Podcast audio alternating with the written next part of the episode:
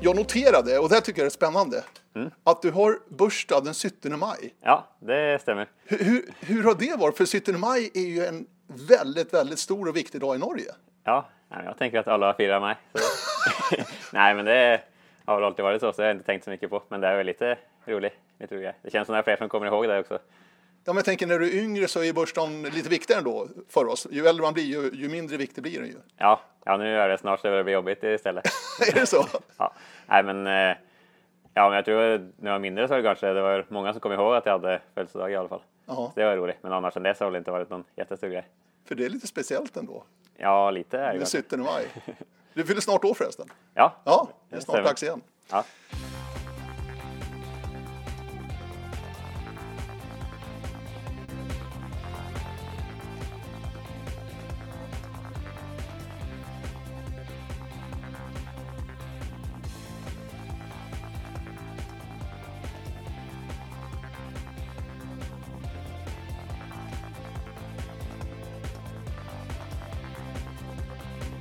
Du, välkommen till Radio O-ringen Podcast. Jo, tack så mycket. Eskil Kinneberg. Eh, vi ska prata om eh, ditt liv och din karriär naturligtvis. Jag tänkte börja den här änden. Du har precis flyttat till Dalarna och eh, Falun. Ja, Efter att ha varit i. Göteborg ganska många år nu och studerat. Ja, sedan 2012. Ja, Så, du har varit i Sverige nu i snart åtta år alltså. ja. Ja. Men du, varför Falun? Eh, ja, jag började på ett sätt var det lite att började väl bli lite trött på att bo i Göteborg. Det var jätteroligt med orienteringen med klubben, men annars så gillar jag väl inte att vara i stan så mycket. Men sen så pratade väl jag och Lisa om lite olika ställen, men eh, vi kom väl fram till att allt vi gillar, det finns i Falun, så då blev det Falun. Ja. Och Lisa Risberg, din sambo, hon, hon är ju härifrån. Ja, det är det nog så. Det är väl kanske lite, vi har väl varit en del här, så det är kanske därför man tycker det är bra här och så. Är kanske andra ställen som varit lika bra om man hade, varit där mycket. Men nu känns det riktigt bra att vara här. Och det här är ju väldigt, väldigt färskt. Ni är ganska ny, nyinflyttade här i Falun. Känns det rätt ändå någonstans, Eskil? Ja, det tycker jag känns bra. Vi har haft lägenheten sedan januari, men det var väl nu, ja men det var bara någon dagar sedan jag var nere och fixade sista med lägenheten i Göteborg. Sälja den. Du snackar norsk fortfarande, eller är det lite svenskt också? Det är någon blandning. Det är, det är lite så? Ja, det jobbiga är att jag kan ju inte byta tillbaka till norsk heller när jag kommer till Norge. Så. Det är så? Ja, jag har väl, jag har väl aldrig försökt riktigt att lära svenska från början. Så då har det bara blivit någon blandning efter ett tag. Så, Du, låt oss ta det från början. Ja, Orientering. Var det givet för dig, Eskil? Är du uppvuxen, du uppfödd i en sådan familj? ja, det är jag. Så både mamma och pappa har sprungit så jag har varit med sen eh, ja, innan jag kunde gå. Men jag har hållit på med lite andra idrotter och så, så, så det har väl aldrig, ja, det har liksom aldrig varit någon press på att jag skulle springa orientering. Men det, ja, det var väl heller aldrig något val jag gjorde egentligen. Det var det, till slut var det bara orientering som var roligast. Så det var det jag fortsatte med. Det föll sig ganska naturligt. Ja, Har du hållit på med några lagsporter? Eh, ja, jag har spelat lite fotboll och Ja, handboll och sånt, men det, ja, men det är ju länge sedan. Kanske Ja. till jag var sådär 12, 13, någonting sånt. Mm. Du, Norge, varifrån i Norge är du? Du, du sprang ju för Raumar i din moderklubb. Ja, det gjorde jag. Berätta, var, var i Norge hittar vi Raumar, olag? Ja, det lättaste är kanske Gardermoen, Mm. flygplatsen i Oslo. Det är området i närheten där. Jag kommer från Gjerdrum, något lite, en liten kommun i närheten där. Så Raumar är ett ganska stort område. Det är väl Mm. sex eller sju klubbar eller någonting som är slått, slått samman till en. För nu har jag läst lite artiklar om dig sen gammalt, för norska artiklar. Ja. Så står det Romerikingen. Ja, jo, men Romerike är ju ett område. Typ. Har du koll på 10 historien förresten? För Romerikslaget har väl vunnit damkaver en gång, Jag tror jag. inte jättebra koll, men mamma sprang väl när de var bra. Så jag har väl hört lite. För de var väldigt bra ett tag ju, Ja, på damsidan. ja, det var det. Romerikslaget, var det innan Raumar liksom, som Ja, klubb? det var det. Raumar var väl början av 90-talet kanske som de startade. Du, när kände du att du var duktig? I orientering? Ja, Redan som ganska ung? jo, men orientering har väl alltid liksom varit ganska bra i alla fall. Det har liksom, ja, det, i alla fall jämfört med andra idrotter jag har på med så kom det ganska lätt. Det kanske också var för att jag började säkert tidigt jämfört med många andra. Men sen så var det kanske, ja, jag har liksom alltid tränat en del och varit mycket aktivitet, men kanske när jag blev så där 16-17 så började jag väl träna lite mer och lite bättre och då ja, jag fick väl känna ganska fort att jag fick betalt för att träna mycket och då började det också bli bättre kände jag. Mm. Hur, hur har eh, i Norge, ni har ju också typ av idrottsskolor man kan gå på. Ja, Eh, på gymnasienivå då. ja Var det det, någonting du gick på också eller? nej, Nej? det är inte lika mycket med orienteringsgymnasium så som det är i Sverige. Nej men idrottsskolor kallar det ja, för. men man har alltid, men eh, jag, jag gick ju och höll på med skidskytte ganska mycket. Så jag gick på en skola, det fanns ju någon idrottsprogram, men vi var några som, det var egentligen ett vanligt, helt vanlig skola, men så fick vi lite tillpassad så vi fick välja lite träning istället för att ha skola och vi fick fri när det var tävlingar och så. Så det var riktigt bra. Så jag tror det blev väl egentligen bättre än ja, om man hade gått på någon idrottsskola för vi behövde ju inte spela fotboll och innebandy och alltså vi kunde bara träna det vi ville träna själv. Men skidskytting säger du? Ja, Du höll på med det ett tag? ja, det var det jag hållit på med längst av andra idrotter. Ja. Jag har hållit på till jag var 19 kanske, var gick sista junior-NM. Ja. Jaha, okej. Har det varit lyckosamt också? Då? Eh, ja, inte lika mycket som orienteringen. men Det var väl helt okej. Jag, jag har väl ett par medaljer från junior-NM. Så det sista jag gick, vi vann ju stafetten på junior-NM. Det var sista jag gick och efter det har jag inte skitit någonting. Men skidskytting är ju en ganska stor och populär idrott i Norge. Eh, ja, det Ja. är det. Men det, det, in, det, det, spelar ingen roll när du ändå valde att satsa och fokusera på orienteringen. Nej, men det var det som var lite dåligt kanske inget val jag tog direkt. Det var, jag tyckte väl det var roligt båda två. Och det, de sista åren så gick det ganska mycket bättre i skidskytte. Det var kanske som längdskidor och skidskytte som jag lärde att träna och då blev jag ganska mycket bättre på att åka skidor. Men eh, ja, jag vet inte, kanske jag fick vara med på juniorlandslaget i orientering och så och så blev det mer och mer av det. Så till slut så blev det ganska naturligt att det bara blev så. Eh, liker du fortfarande att, följa skidskytte på, på tv till exempel? Ja, jag brukar ju titta en del på vintern. Fast det är kanske mest att jag sätter på det mellan passen och så somnar Ja. lite på soffan. Det är ju jätteskönt. Ja. Ja, för skidskytte var ju, har ju blivit väldigt populärt i Sverige också. Ja, Ja. det har det blivit. Så det. är fantastiskt kul. Och med allt som händer där, eh, både skidskytte och, och langrenn och längdskidor och allt. Det, det händer ju mycket på den sidan också. Ja, Så är det ju. Det gör det. Men du pratade om eh, juniororientering, för där hade du ju stora framgångar. Där, där blev du ju världsmästare ett par gånger om faktiskt. Ja, På det, det... Jajbok, alltså junior-VM. ja, det stämmer. Eh, Ålborg, Danmark 2010. Ja, I det stafetten? första. Ja, det Ja. var kul. Det var väl, eh, ja men, eh, ja. Jag, Då var du 18. jag var 18. ja, just det, precis. Så det var kanske inte något jag var helt förberedd på. Eller jag hade inte tänkt så mycket på det innan. Att det, det skulle hända kanske på något sätt då och så jag kände att ja, men det här vill jag verkligen bli bra på. Att du tog en plats i det laget där i Danmark 2010. Eh, Ja. Var du överraskad över det eller? Nej, det var på något sätt målet var ju att komma med till junior-VM. Men jag tror inte jag hade, Men det är ju sex löpare tänker jag. ja, jag tror inte jag hade tänkt så mycket innan på ja, men vad som var realistiskt på VM och hur svårt det egentligen kunde vara att vara med. Eller komma med för laget och så. Men Guld där. Eh, Gaute Hallandsdeive förresten, som vi, vi känner fortfarande, sprang ju första då. Eh, och Vegard Christiansen. Danielsen. Danielsen, förlåt, Vegard Danielsen sprang sista i det Ja. laget. Ja, exakt. Det här Christiansen är en annan. Eh, Men Vegard Danielsen Ja. sprang sista då i det laget. Ja, det han. Ja. Han är inte riktigt där uppe längre.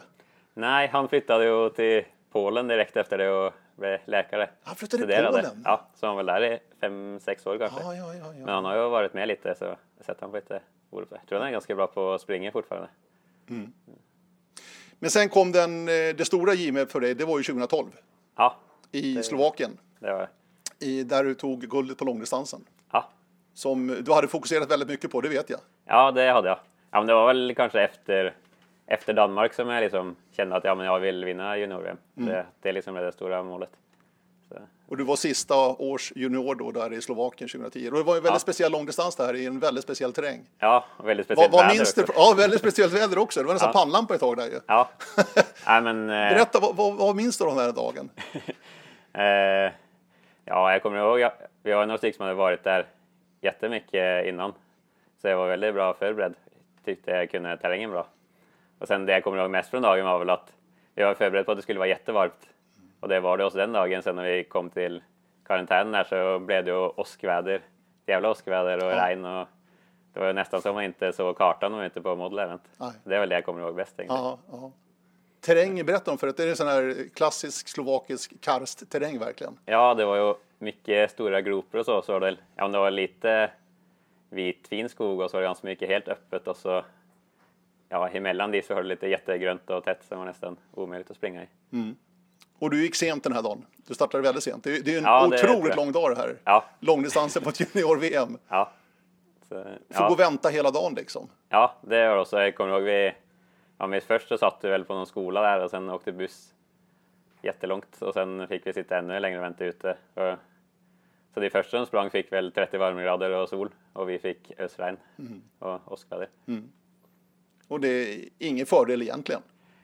Nej, alltså temperaturen kan vara en fördel, men det kan bli väldigt halt och sådär också. Jo, det tror jag det var. Men jag tror också alla de bästa startade i slutet så det blev ganska jämnt. Men det är svårt att säga vad som egentligen var bäst där. Vad betyder det där för dig? Eh, jo, men det betydde nog ganska mycket. Sån att jag hade ju tränat för det länge liksom det som var målet, så det var ju jätteroligt att få till det. Sen så tror jag ju kanske inte det betydde så mycket för min fortsatta satsning, för jag hade ju innan det redan bestämt att jag skulle flytta till Göteborg och springa för IFK. Jag sprang redan för IFK, liksom, flyttade den hösten. Så vad jag skulle göra efteråt hade jag redan bestämt. Men ja, det kan ju gott hända det betydde mycket ändå som jag inte har tänkt på. Men Men det är ändå ett skönt kvitto. ja, det Någonstans det. att Väldigt allt mycket. man har lagt ner så att säga ger resultat. Ja, Det förstår jag verkligen. Som sagt, det här med Göteborg är intressant. Jag träffade Kasper Fosse här för några år sedan. Han är ju också i Göteborg nu. Ja. Eh, Och valde mellan Trondheim och Göteborg vad gäller studier. ja. Hur, hur gick du tillväga? Vad hade du för tankar när du skulle liksom läsa vidare? Hur, hur, att, du, att det blev Göteborg just? ja, det hade väl absolut ingenting med studierna att göra i alla fall. Nej, Det, ja, men jag hade väl tänkt ett tag på att jag liksom ville testa någonting nytt. Det var ju jättebra i Rävmar och jag hade ett ganska, ja, en ganska bra gäng, många bra löpare och så. Jag började bli ganska bra på stafetterna. Men, ja, men jag ville ju bo något ställe och ja, springorientering. Och sen så kände jag några löpare i, som sprang i IFK Göteborg, Marius Ödum och Sören Schwarz. Och, och så Kjell Pöck var där, så var han som var lite, lite på mig och så började jag prata om att det kunde vara bra. Mm. Så då, ja, jag var väl där lite och sen så tog jag väl egentligen ett val som jag vet inte hur genomtänkt det egentligen var så när man ser tillbaka på det nu. Men vad, menar, du- vad menar du då? då? Nej, men jag var väl eh, 19 och ville springa orientering och det var väl inte det enda jag funderade på. Så det, men det blev ju jättebra. Så, men eh, ja, det kanske inte allt jag hade tänkt på då som jag borde ha tänkt på innan om jag skulle göra någonting nu. Hur välkomnas du som norrman till Göteborg och IFK när du kommer dit 2012 på hösten? Ja, men det var ju jättebra. Då hade jag, jag sprang ju i klubben ett år Ja, det gjorde innan du. det Ja, också, det är sant. Jag kände mycket folk. Och då Vettle, Rud Bråten sprang också för Rämar och vi flyttade ju samtidigt. Så. Nej, men så det, då kändes det ju vara bra. Det var jätteroligt att vara där. Och det har varit en fantastisk utveckling vad det gäller Göteborg som orienteringsmiljö under de här åren du har varit där, Eskil. Ja, det tycker jag det har varit. Det verkar populärt. Det är många som dras till Göteborg, i Ja. min känsla i alla fall. Jo, men jag har också känslan det att det har blivit mer och mer under de åren jag har varit där. Vad beror det på? Svårt att säga. Det är säkert en kombination av många ting. Men jag tror just i IFK så har vi ju blivit ett bättre och ett bättre gäng som tränar tillsammans och har haft väldigt roligt på träningar och tävlingar och så. Det tycker jag i alla fall. Det tror jag har dragit många löpare dit och sen så det kommer väl mycket orienterare till Göteborg oavsett för att studera. Då har väl kanske fått med ganska många av de i klubben. Och terrängen, kartorna, allt finns där liksom för att kunna bedriva en riktigt bra Ja. och högkvalitativ orienteringsträning. Ja, det har varit jättebra. Det var också lite anledning till att det blev Göteborg kanske, att det finns ju väldigt mycket kartor. Och det är, det är bra kartor och så, det är liksom, oftast väldigt uppdaterade. Och nära stan. Jag tror det kan säkert vara 50 olika områden i alla fall inom en halvtimme stan. Så det har varit jättebra med att springa mycket olika terrängtyper och kunna springa väldigt mycket orientering. Men du sa det, det var inte studierna som drog dig till Göteborg. Vad var det som drog? Nej, men det var ju orienteringen. Jag hade ju ingen plan på vad jag skulle studera. Så det ändrade ju med att jag började studera någonting på distans första året. Jag tror det tog tre och ett halvt högskolepoäng innan jag hoppade av. och sen blev det inget mer då. Och sen så har jag studerat lite eh, sportscoaching ett år innan jag började studera geografi. Så jag har en kandidat i geografi. Sen de sista åren har jag bara sprungit orientering. Mm. Så det har varit det som har varit ja, men det jag gjort mest hela tiden. Sen så var det bra att få lite studiebidrag ett tag. Mm, ja, det förstår jag. Ja. Har, har det varit svårt för dig att veta liksom vad man vill göra eh, efter karriären? ja, det har det. Ja, Jag har liksom, jag har väl aldrig känt riktigt att ja, men det här vill jag göra. Det, nu när jag studerat geografi så har det liksom varit mycket som jag gjort som varit roligt. Men ja, det har liksom lika mycket varit något lite annat att hålla på med vid sidan av idrotten som jag tror, det tror jag har varit bra för mig. Mm. Men jag har väl kanske egentligen inte än helt, nej, det är så. ja, jag kan se det på dig nästan. ja. Ja, så, men samtidigt så nu känner jag ju att nu har det har liksom gått så bra med orienteringen och jag kan inte hålla på med det jag tycker är roligast så länge och förhoppningsvis en del år till att då får man väl, det får bli lite som det blir efteråt. Man hittar väl alltid ett jobb, tänker Ja. jag. Så. Men det är Eh. ingenting som oroar dig liksom att ja, jag vet ju inte vad jag ska göra. Nej, inte nu. Det har Nej. varit eh, några gånger tidigare. Kanske speciellt om eh, jag varit lite skadad och inte kunnat springa så, så kanske man lätt börjar tänka på sådana saker. Men eh, så det har varit till och från. Lisa har väl fått eh, genomgå det några gånger. Mm. Ja, ja, inte vet vad jag ska göra. Nej. Men eh, jag tror det kan vara lite klaging när jag inte kan springa så. Ja. Men, eh, ja, men just nu känns det bra. Det, ja. Du, du nämnde ju din flytta till Falun här och du är inte så lockad av storstan och dess möjligheter och allting. Nej, Vad, vad, vad är det där som du inte liksom, som du inte gillar med en storstad? Nej, men det är väl mer eh, att det, det jag gillar bäst är väl att vara ute i naturen och liksom, ja, det är inte så ofta jag, jag är väl nästan aldrig i stan när jag är i Göteborg heller. Så, Men du har lärt känna, du hittar Göteborg ändå? Ja, det beror på vem du frågar. Ja, Nej, men jag har ju, jag har ju säkert, Du orienterare vet ja, det är det som är problemet över en karta. Jag har världens sämsta riktningssans. Är det så? Ja. Så, alltså jag kör ju alltid med GPS när jag kör bil så det gör jag väl fortfarande när jag kör i Göteborg så, jag har fått några klagomål på det också några gånger. Ja, många skäms ju för att erkänna det. När man är orienterare ska man inte använda GPS i bilen. Nej, Det har du hört eh, också, Jag va? har inte så mycket val. Sen så är väl Göteborg är väl, ja det är jättedåligt att köra bil där Ja. och så där, och, Det, det, det, det hjälper ju inte. Nej, den är extremt svår faktiskt. Ja. Ja, den, den, är, den är lurig Göteborg. Men det är en vacker stad. Ja, det är det. Ja. Det, ja. Så För att- vara en stad så är det en bra stad tycker jag. Ja, ja, Men ja. eh, det gäller bättre att vara i skogen. Ja, jättebra. Du, eh, när du tog steget också, flyttade till Göteborg och släppte Raumar, gick till IFK Göteborg, Ja, så fick du också helt andra möjligheter vad det gäller de stora stafetterna. ja. Var det en bidragande orsak också till att man byter och kommer till en större klubb, att man får vara med och springa de här stora stafetterna högt där uppe i listorna liksom? ja, det var det. Och kanske speciellt att jag också kände att jag kunde springa de viktiga sträckorna i slutet för ett bra lag. För jag hade ju sprungit i täten flera gånger med Mm. Raumar och så. Men det blir ju en annan press. Och kanske, jag pratade mycket med Kjell Pöck om det. Att eh, ja, men där de första åren jag kanske inte var bra nog att springa ett VM och så, så är det ju de sista sträckorna på 10 mila Ukkola speciellt som man får springa mot de som är bäst på mästerskapen och de är i ganska bra form och vill vara bra de också. Så det tror jag har varit jättebra att få känna på det. Mm. Bra för utvecklingen. Ja, ja du menar det alltså. Du, du är nog på en väldigt, väldigt hög nivå Eskil. Ja. Men det är ändå utvecklande att få de här fighterna man mot man i de stora stafetterna. Ja, det tycker jag. Ja, på Fordi- vilket sätt då menar du? Ja, men förutom VM och kanske världscup då, så är det ju verkligen där som man kan springa mot de bästa och de är, ja, men de är riktigt bra där. Det är liksom, man kan ju springa mot dem på någon liten småtävling men då vet man aldrig helt hur nivået är. Nej. Men där får man verkligen springa, om man springer på ett bra lag också, så får man springa man mot man mot det och då får man verkligen se vart nivån ligger. Du, eh, vi ska prata 10 mila. Jag tänkte vi skulle börja med den biten nästan alltså. Men i år blir det ingen 10 mila. Nej, det känns ju konstigt. Ja, det känns ju jättekonstigt. Ja. Otroligt konstigt alltså. Jag fattar ingenting. Nej. Alltså, det är svårt att ta in tycker jag. Ja, det känns ju... Hela den här situationen. Jag känner fortfarande att det är februari på kalendern, Ja. att det bara stannat där. Ja, exakt. Hur har du och ni tacklat den här situationen med den här pandemin? Som ju är överallt, drabbar alla, påverkar alla på något sätt. Ja, men jag har väl tränat på som vanligt egentligen. Och jag tror det har också varit jättebra ja, för mig här i Sverige att det har inte varit helt nedstängt. Det har ju varit träningar och man har kunnat ha riktigt bra kvalitetsträningar med ganska mycket folk ändå. Så det är ju på något sätt att man kan hålla, ja, man håller nivån riktigt bra. Men så det är kanske det som också gör att det känns som det är februari fortfarande, för det ju så man tränar hela Mm. vintern. Så ja, nästan som man inte har fattat det. Nej.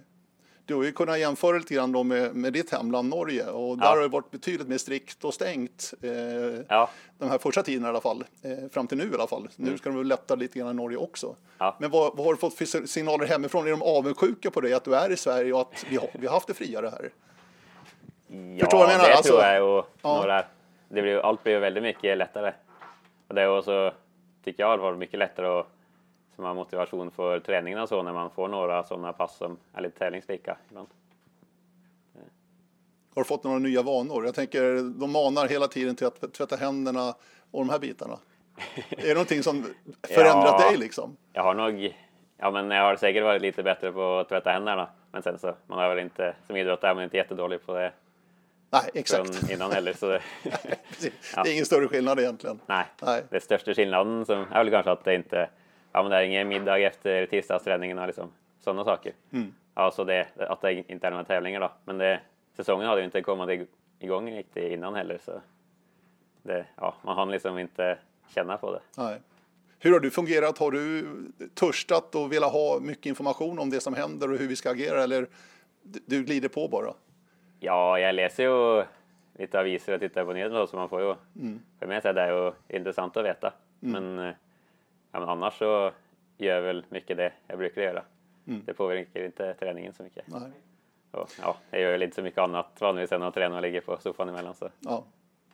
Nej, vi, vi, jag vill bara titta framåt och se Ja. att när vi kommer ut ur det här liksom, så att vi kommer tillbaka till normala gänger. Och, alltså en, en vår helt utan orientering, det har ju inte jag varit med om sedan 1993. Nej, Tvårstoppet här i Sverige. Konstigt. Ja, då var ju du bara något år gammal. Ja, det kommer jag inte ihåg så. Exakt.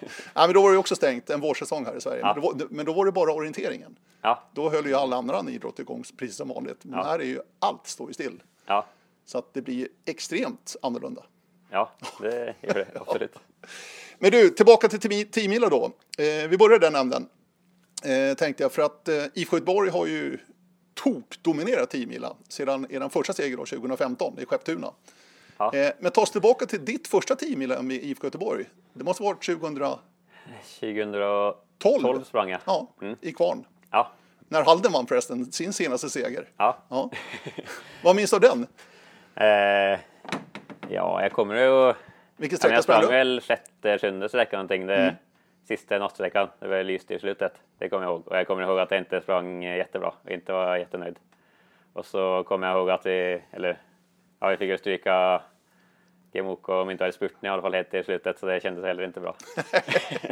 Annars så tror jag, Rivalerna. ja, Ja. jag kommer inte ihåg jättemycket så jag tror kanske jag fått förträngt det. Ja. Jag tänker bara första gången man drar på sig den blåvita IFK Göteborg-tröjan liksom. Ja. Och 10 mila, det måste ändå känts lite speciellt. Jo. Jämfört med Raumar då tidigare.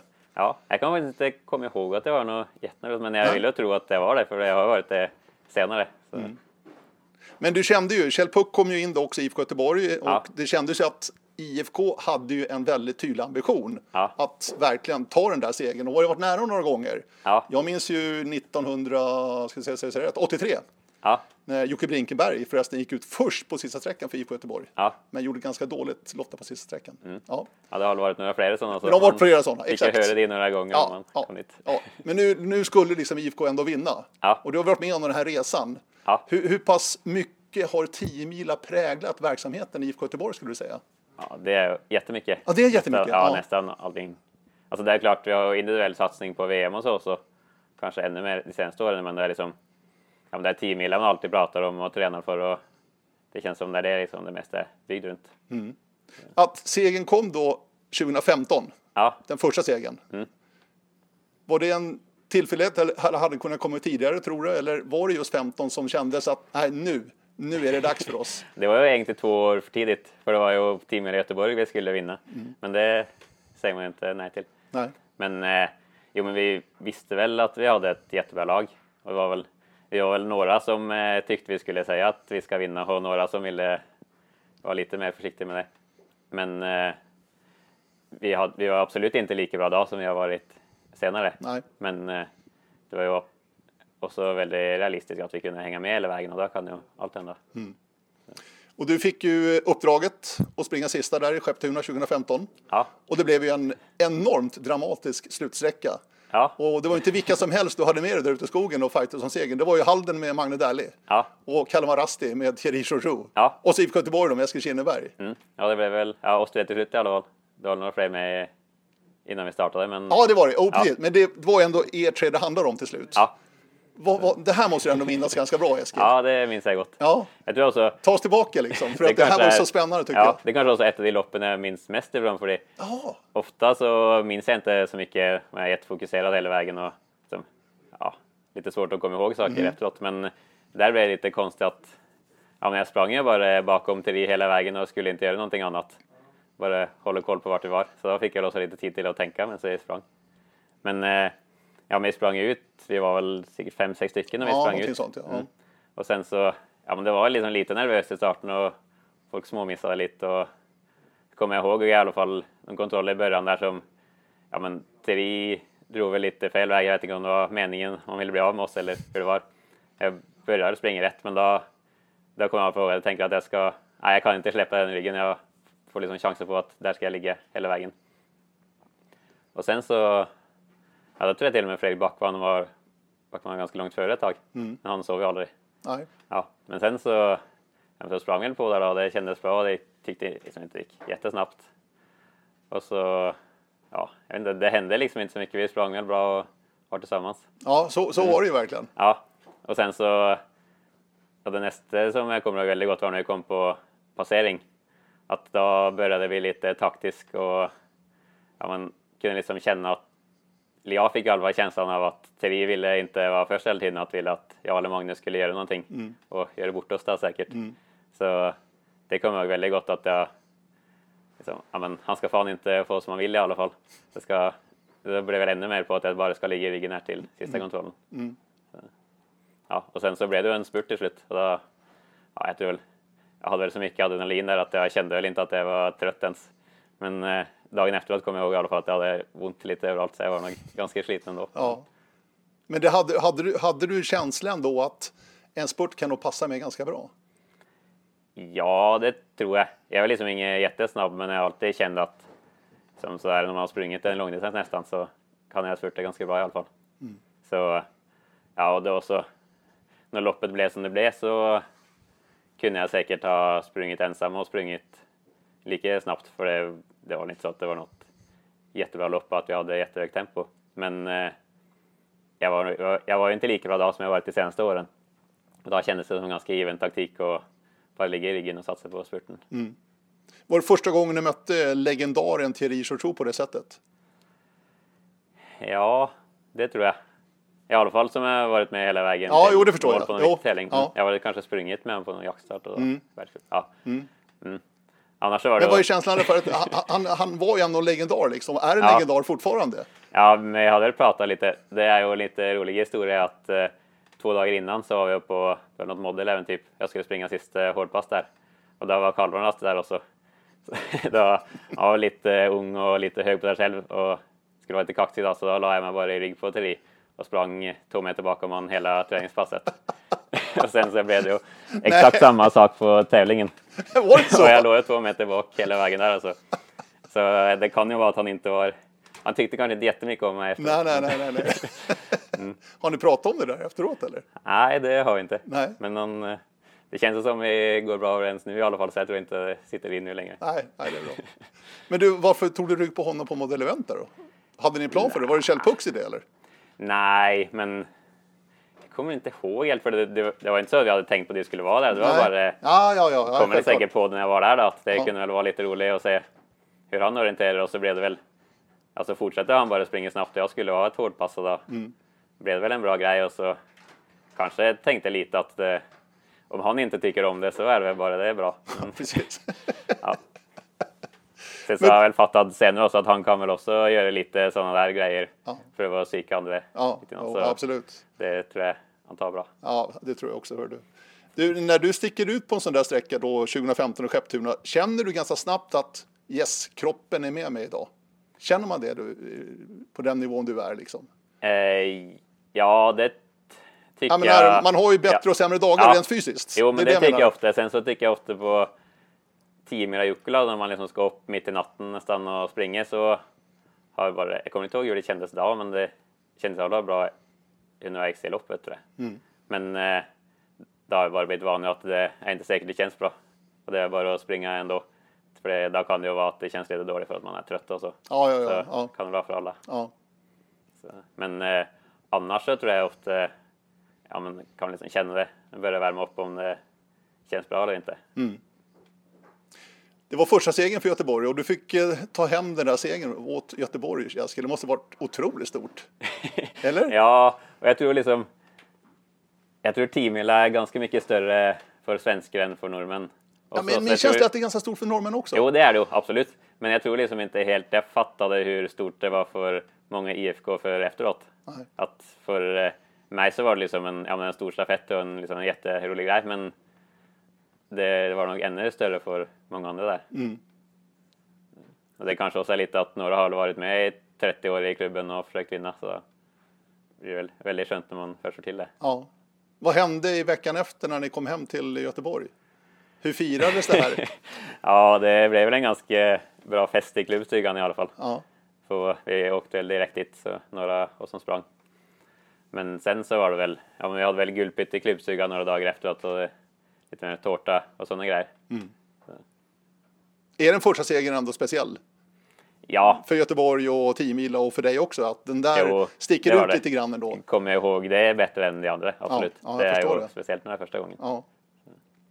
Men ni har ju varit otroligt bra de senaste, sen dess. Varje tiomila. Eh, vi sitter ju på Lugnet i Falun nu, Eskil. Mm. Här var det ju enormt spännande. Ja, det, Enorm avslutning. Thierry igen med, Mm. som ni jagade ikapp då. Eh, vi har fantastiska bilder på det här också. Det är otroligt läckert att se faktiskt. Men det är Jonas Leandersson i Södertälje Unicorn. ja, Du då i Göteborg och Thierry då för Kalmar Rasti. ja, Och det blir ju en enorm avslutning ner för den här sluttningen, ner mot avslutningskontrollerna och in i spurten. ja, det, Det kommer jag ihåg gott. Den är mäktig alltså. Ja, Det går fort där. ja, det gjorde det absolut. Och ja, skulle varit lite snabbare. Det är Ja, jo, enda, vi inte har vunnit sedan 2015. Nej, nej, det här var ju Ja. året efter alltså. Du blev slagen Ja. med en halv meter kanske. Ja, det, Av det var Jonas. ganska tätt. Ja, Ja, det var roligt. ja. Jag kommer, ja, men jag kommer ihåg det bra. Jag tror också, om jag ska titta på bara mitt eget lopp så är det nog säkert den bästa sista sträckan jag sprungit också. Mm. Så det var tråkigt att det inte blev en seger på den. Men Nej. eh, ja, det var kul i alla fall. Men hur... Ni, ni pratar ingenting med varandra ute i skogen överhuvudtaget, eller hur, hur funkar det? I I det här läget när ni, ni tre liksom, det här är, vi gör upp om segern. Jag tror jag startade lite efter Ja, och sen så kom jag ikapp Jonas och han missade lite början så jag tror jag frågade honom om han visste om Thierry var före eller efter. Men annat än det så var det nog ingenting. nej. nej. Det är fascinerande det här spelet tycker jag. Ja, hur det blir. Men sen här på slutet är det liksom, det är bara att gå allt man har eller? Ja, det var det. Jag tror liksom, ja, för mig så blir det så jag tänker väl inte så mycket. Det blir nästan lite på instinkt nästan hur man ska göra. Man har väl, ja, så i slutet så har man så mycket adrenalin också att man, det, man känner inte att man är trött för efteråt nästan. Nej. Nej, det, är, det är enormt häftigt. Mm. Eh, tvåa här då. Och sen Ja. då 17, 18, 19. Ja, Så är det ju tre raka segrar. Så att ni har ju fyra segrar de fem senaste åren. ja, Det är oerhört imponerande. ja, det det har blivit jättebra de senaste åren och jag tror ja, vi har klarat att bli bättre och bättre. Den kunde varje år också. Och fortsatt utvecklas. Du sprang ju sista de två första åren. Ja, Sen i Göteborg sprang du näst sista. ja, Då var det Fredrik Backman som sprang sista sträckan för IFK Göteborg. Mm. Eh, I fjol sprang du också näst sista sträckan. Mm. Men i Nynäshamn sprang du sista. ja. Och vad beror det där på? Är det att du har haft problem med skador och annat, att det inte liksom har passat? Eller är det taktiska skäl? Eller vad, vad beror det på? Att du inte har sprungit sista varje gång? Ja, i alla fall de två åren när jag inte har sprungit sista så har jag varit skadat. Men eh, när det väl har varit 10 mil så har jag varit igång ganska bra i alla fall. Så det kan gott hända jag har varit bra nog fysiskt för att springa sista dag och så. Men det har ju varit väldigt skönt att vi har varit flera som har kunnat springa sista. Att vi har liksom haft det så att vi bara väntar till veckan innan och så bestämmer vi vem som ska springa. Den som är bäst springer. Det tror jag alltså har varit väldigt skönt att jag har sluppit att tänka på det. Om man vet att man ska springa sista och det inte går bra, med, om man är skadad eller någonting, så blir det ju lätt att man går och tänker på det mycket månaderna innan. Så det har nog varit bra för individuella satsning också. Att kan bara träna bäst möjligt och så ser vi veckan innan vem som är bäst. Annars har jag hört eh, Eskil att, och det kanske bara gäller långa natten, jag vet inte, men många får besked väldigt, väldigt tidigt i ert första lag. Vilken Ja. sträcka de får i oktober, november, så de vet inför vintern att okej, den sträckan har jag.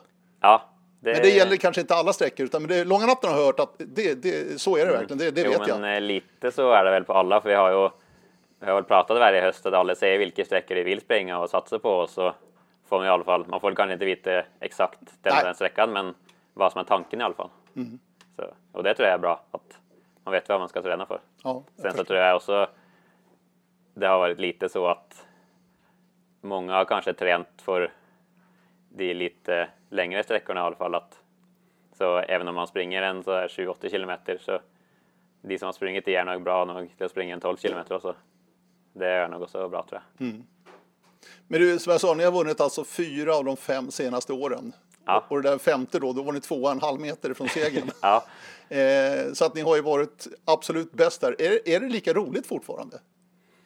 eh, ja det tycker jag absolut. Ja. Och det är också Man kan ju segra ihjäl sig, tänker jag. ja, jag tror vi, har några kvar till det. I alla det- är bra. Ja. Ja. Nej, men eh, så är det väl också. Om det viktiga är kanske att det är fortfarande lika roligt genom vintern och träna för det och så. Det är kanske det som har gjort att det, fort, att det fortsatt att vara så bra varje år. Det där är intressant tycker jag, för att den, den vinkeln tycker jag är oerhört viktig när det handlar om 10 mila. Just att ha det som mål genom vinterträningen. Ja. Och det gäller inte bara er eliten och IFK Göteborg. Utan det gäller ju alla, även de som är 150-200 lag också. Att de Ja. har verkligen någonting att se fram emot. Där tror jag 10 mila har en enorm betydelse. Ja, det tror jag också. Det är nog väldigt många som inte har någon individuell satsning som ja, men de kommer på träningar under hela vintern för att de ska vara med på 10 mila. Så utan det så är det nog många som inte hade varit med.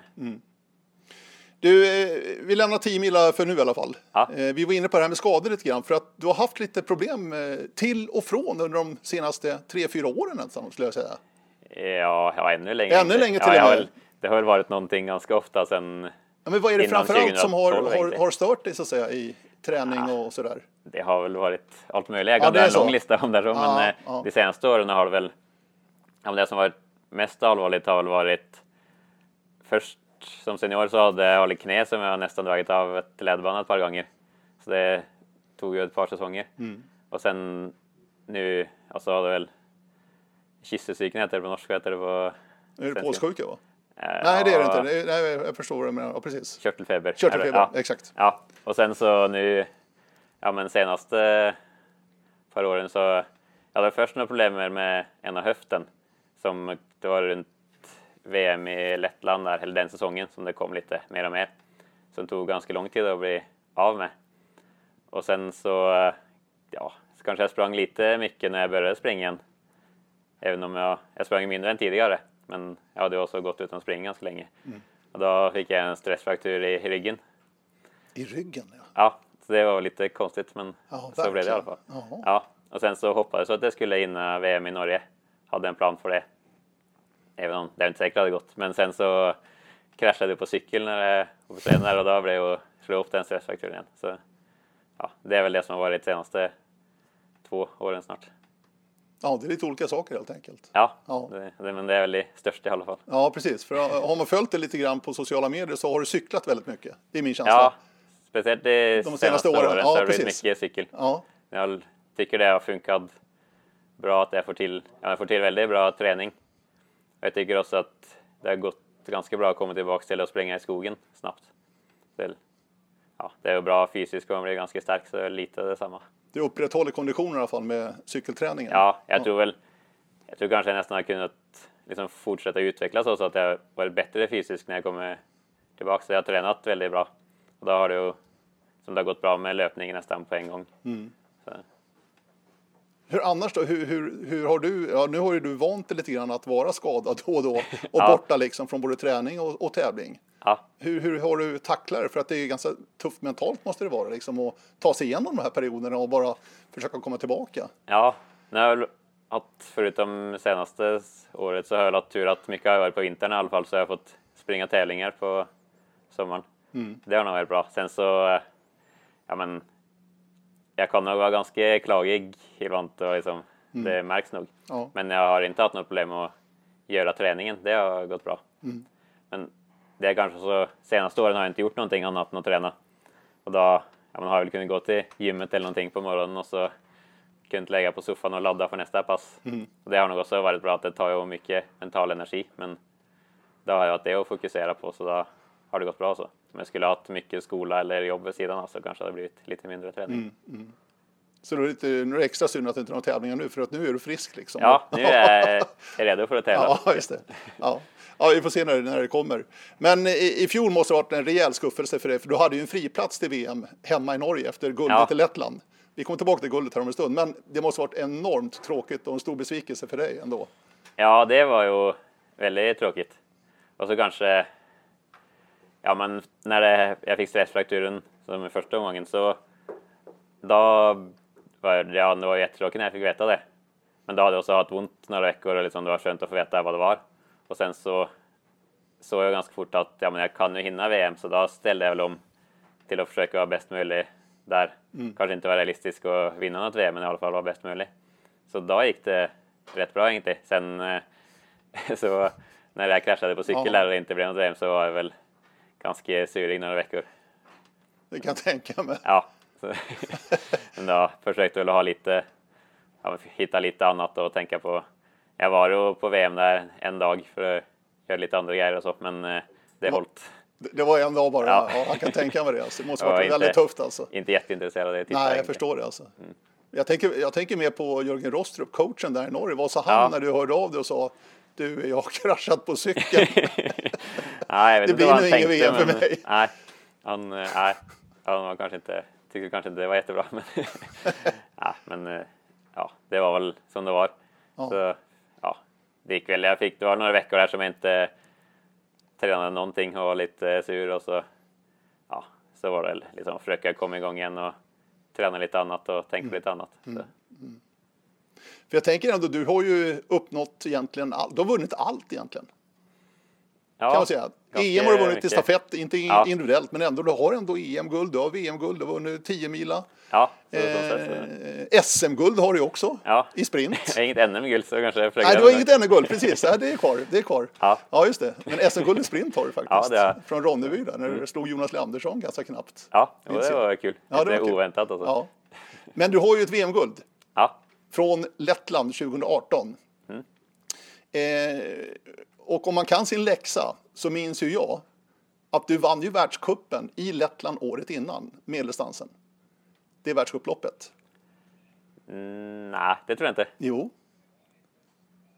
Det var ju ett för-VM, eller alltså en Euromeeting för VM var det. Kanske. Jag kommer inte är ihåg rätt det säker. Jag är rätt säker på det faktiskt. kolla upp det där ja, ja, men det visade ändå någonstans att det där passade dig någonstans, den terrängen som... För Ja, den det är, jag absolut Den det är väldigt speciell i Lettland, Ja. terrängen. Ja. Det, ja, både den och det som var i Estland Ja. innan är väl lite samma. Inte, inte, Lite mer kuperat i Lettland. Ja, men liksom ganska ja, lättsprunget ändå, men mycket grönt. Ja, ja. dålig men jag sikt. tror eh, den terrängen passar mig ganska bra. Jag tror också när jag var junior och så jag junior-VM som var lite samma, att jag fokuserade mycket på det, att jag kanske har haft med det lite hela vägen. Mm. Vad, vad är det som gör att det passar dig, din teknik någonstans? Liksom att, för att sikten är ju lite sämre. Ja. Så är det, du måste ha en bra, bra koll på riktning. Och du sa att du, du har ju inte det egentligen. nej, men har jag en I kompass bil. så är det bra. Ja, kompass ja. är bra. ja, nej, men jag har väl fått till en terräng ganska bra. Det passar mig nog bra fysiskt också. Att jag kan springa snabbt där. Och så om man ska tänka lite vad jag är dåligt på så kanske det passar bra att, ja, i alla fall på medeldistans så terräng att där man, om man inte vet så kan man springa rakt på så är det inte jättedåligt i alla fall. Så, ja, nej, men så jag, jag gillar sån terräng, eller kanske fel att säga det. Många terrängtyper jag tycker är mycket finare att springa i, men det passar mig bra i alla fall. Kände du det också den här dagen när det var dags för finalen på medeldistansen där i Lettland? Att alltså, jag har en bra chans idag. Känner man Jo, det? men det visste jag innan, att både, ja, innan alla tävlingar att jag har en, kände mig trygg på att jag hade en väldigt bra chans. Så, så det var inget som kändes annorlunda den dagen, andra dagen. Jag tror också, det var inte så att loppet var fantastiskt bra. Jag har sprungit andra lopp som bättre, men det är sällan på VM man springer det perfekta loppet också. Så du är lite överraskad att det räckte till VM-guld, just det loppet? Ja, men samtidigt så har jag sett innan också att det kan nästan vara svårare. Alltså om man tittar på hur bra loppet är så kan det vara svårare att vinna många världscuper och andra tävlingar. Att det känns som det kanske är många som blir lite nervösa och gör lite små missar och så på ett VM. Mm. Och sen så tror jag, även om kanske inte känner det så mycket jämfört med andra lopp, att jag var ju i jättebra form. Och det såg jag efter det också på sträcktiden att jag sprang ju snabbt. Verkligen. Så det, det jag missade kunde jag nog springa ikapp lite också. Mm. Vad är känslan där då? Att vinna VM-guld liksom? ja, men det var ju jättekul. Är det någonting du har drömt om länge eller? Ja, det är det absolut mm. och tänkt mycket på. Men sen, eh, ja, på en gång så var jag jätteglad. Det var jättekul och så. Sen så när jag stod där på prispallen så var det också lite så här, ja men ja, nu har man gjort det här, vad, kommer, eller vad ska man göra nu liksom? Men ja, det, ja, det, det, jag lite... kan tänka mig det faktiskt. Ja. ja. så, nej, det är det jag säger, du har ju vunnit allt egentligen. Du har liksom bockat av det mesta. Ja. Men sen, ja, och sen så tror jag kanske jag är lite så, så att ja, men, ja, det var inget svårt liksom resten av VM var det och jag var i jättebra form och var motiverad för det. Men jag är nog lite så att när jag springer bra så att det blir lite mätt liksom. Mm. Och sen så blir jag nästan mer motiverad när jag springer dåligt. Att det är då jag känner att jag vill träna och jag vill bli bättre. Ja, just det. Så, men det tror jag, men jag tror det löste sig ganska snabbt efteråt att jag sprang säkert några lite dåliga lopp och så kom jag igång igen. ja. Det man minns från Lettland, förutom ditt fantastiska VM-guld där på medeldistansen, det är ju stafetten.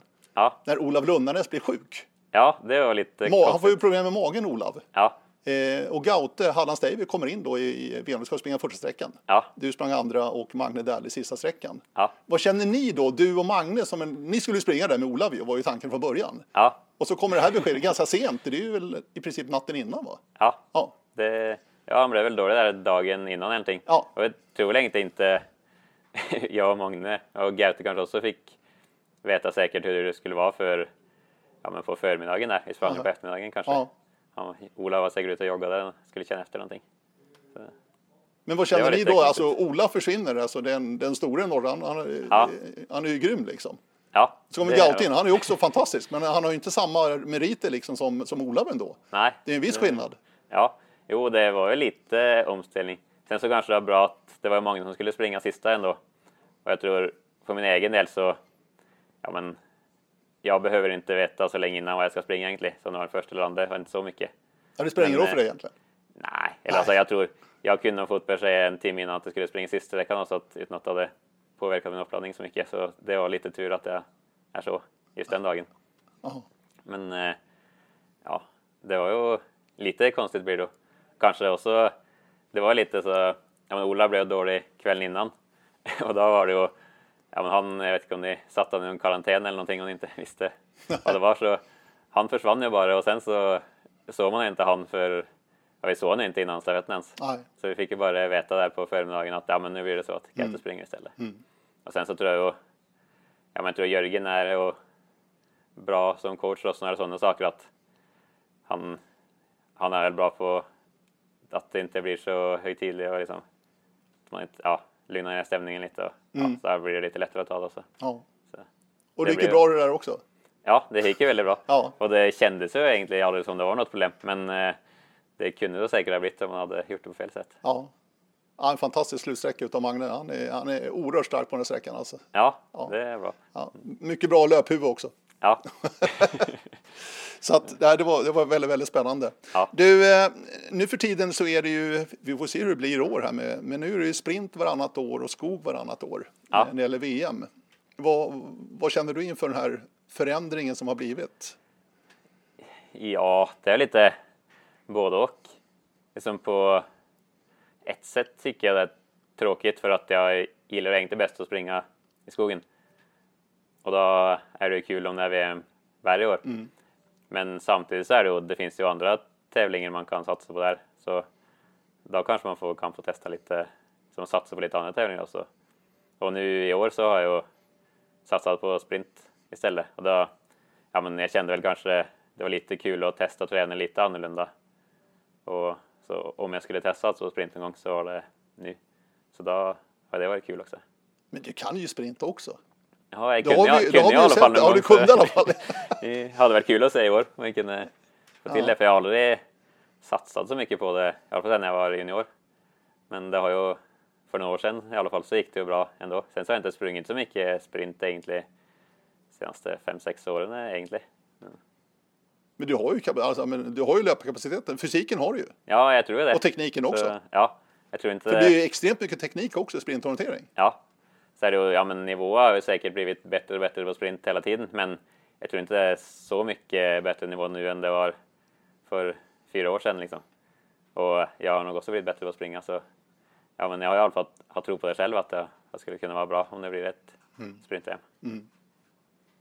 Du, eh, det här är ju Radio O-ringen podcast. Ja, O-ringen måste vi också beröra naturligtvis. ja, det Kommer du ihåg ditt första besök O-ringen? Ja, När var det? det var i Göteborg Ja. 2004. Jag 2004? sprang inte så många i O-ringen när jag var ungdomslöpare, men det...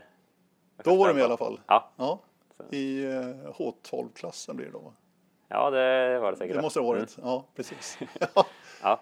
Jaha, hur var det då? Med O-ringen första gången? Kommer du ihåg någonting? Bodde ja, ni, jag bodde ni på camping och sådär? Ja, vi eller? bodde i tält i alla fall. Ja. Det, ja, vi var en del på lite olika som ferielöp och så med familjen och bodde i tält när jag var mindre. Men eh, O-ringen var jag inte så ofta på. Men eh, det kommer jag ihåg ganska bra i alla fall. Mm. Och eh, ja, men jag hade väl varit i Sverige några gånger innan. Så jag kommer ihåg att eh, det var ganska många svenskar som var bra. Att eh, det kändes som när man kom dit så var det alltid någon som sprang Mm. riktigt snabbt. Just det. Mm. hur många Alltså- O-ringar har du gjort då? Ja, det vet jag inte helt. Och sen nu senaste åren har jag väl varit på en del O-ringen utan att kunna springa ordentligt och så. Så, så det beror lite på hur man räknar. Jag minns ju ett år väldigt speciellt. Det är inte så länge sedan. Ja, 2017 i Arvika. ja det minns jag. Det var ju en fantastisk slutsträck, eller slutetapp där Ja, i H21 Elitklassen när du och Olav och William Lind ja, hade en kamp om totalsegern. ja. Det var, det var rasande läckert faktiskt. Alltså, det var en tuff slutdag också, det var en tuff terräng. Ja, det var tufft och varmt tror jag. Så. Varmt var det också, ja, Ja, absolut. var jobbigt i alla fall. För att ni var ju tillsammans stora delar och valde lite olika vägval. Under, I alla fall Olav vet jag valde lite olika någon, någon gång där för att försöka komma loss tror jag. Ja, Han ville nog inte ha en spurt i alla fall kändes det som. nej, jag tror inte det. Han klagade lite på mig efteråt då, så han tyckte jag tog lite initiativ. han eh, sa väl att eh, jag slog han i en spurt oavsett jag. Men jag vet inte helt om det, det var sant, om han menade det. Det var kanske också lite att han ville att jag Ja. skulle ha dratt lite mer. Men alltså, jag, jag tror Ola kan vara en snabb i en spurt om man Jo, vill. det- Om den är lite är längre, väldigt inte så här superkort va? men Ja. Mm. en lite längre tror jag att han är farlig också. Jo, det är han absolut och det tror jag han vet själv också. Ja, för det biter ganska bra ändå när han trycker till. Ja, ja, han Ja. är jättestark. Ja. Men här blev det ju nu en strid mellan dig och Wil- William framför allt. ja, det är en ganska hård spurt. Väldigt hårt spurt och var ganska långt in också. Ja, Så ni fick spurta. Ha- Hade du någon känsla med det där inför avgörandet? För att det var ju ändå totalsegern i O-ringen det stod om. Eh, Hade du koll på. William?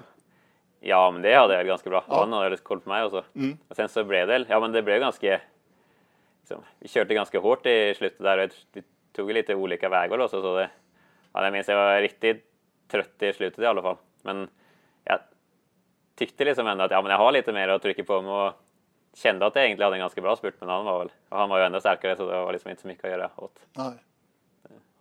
Ja, det var nära där. Magne vann ju året efter. Ja, Just det, i Örnsköldsvik. ja, Så att, eh, och då gjorde han det väldigt, väldigt bra. Eh, ja, i år blir det ju inget O-ringen. nej, det var tråkigt. Väldigt tråkigt faktiskt. Mm. Men så är det. Det är 2020. Det känns som snart ett förlorat år nästan. Ja, Nej, vi är bara i maj ännu för sig. Men så, den här ovissheten tycker jag är jobbigast av allt. Ja, Man det inte tycker jag riktigt så. vet. det hade varit väldigt skönt att bara få veta hur det blir. Ja, Nu får man pröva att sätta sig lite andra delmål och hålla igång tills man vet något. Ja. Mm. Vad är det för delmål du sätter upp då? Är det nästa träning bara? Eller ni, har, ni, ni har inga läger och så heller va, i Göteborg? Eller? Samlingar Eh. har ni väl säkert? Ja, ja, nu har det inte varit så mycket. Nej, jag förstår det. Men det blir väl lite... Ja, men nu... Ja, kanske i början av juni att man kanske får veta lite mer. Så nu har jag tänkt, ja men, ska jag springa något testlopp eller någonting då? Och så kanske någon på bana så man kan jämföra tider och så för att försöka träna för det. Så har man i alla fall något mål med träningen. Ja, vi får se när vi kommer ut ur den här pandemin och leva någorlunda normalt igen. Mm. Du, eh, Eskil Kinneberg, stort tack! Jo, det var trevligt. Mycket trevligt här i Radio O-ringen Podcast. Hör gärna av er. Radio oringen.se är adressen med önskegäster, ämnen framöver. Det är bara att höra av er. Vi eh, säger bara ta hand om er. Vi hörs framöver. Hej då!